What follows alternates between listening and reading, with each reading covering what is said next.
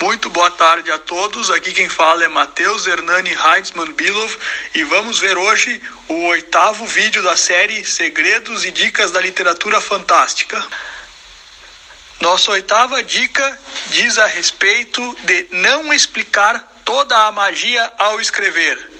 À primeira vista, essa dica parece incongruente, ainda mais tratando de história de fantasia. Mas, por magia, nessa dica, entenda tudo que for estranho e fora da realidade, porém único à história, além de ser citado previamente no folclore interno. Como nós já falamos bastante no folclore interno como elemento da história, eu não vou me incompridar aqui e comentarei apenas as consequências de explicar tudo no caminho. Cada regrinha extra em seu universo ficcional também serve de limitador à sua criatividade, assim como uma cerca em torno de um terreno. Existem situações na qual será necessário explicar as regras do mundo fictício e você não terá como se esquivar disso.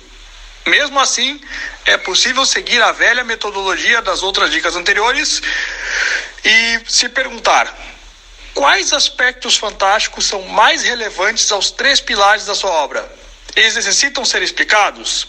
Revelar a natureza deles prejudicaria a escrita ou não? Aproveitando o gancho, eu tratarei ainda da questão da magia em si, não apenas do folclore interno.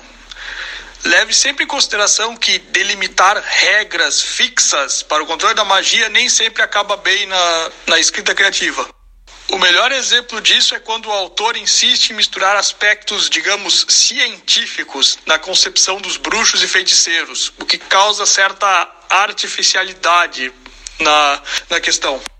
Dessa forma, eu serei categórico aqui, embora um tanto arbitrário. Explique o que for necessário para o andamento do seu mundo fantástico, mas evite explicar a magia em si. Essa foi a oitava parte da série Segredos da Literatura Fantástica. Pegue o lápis, o papel ou o computador e mãos à obra.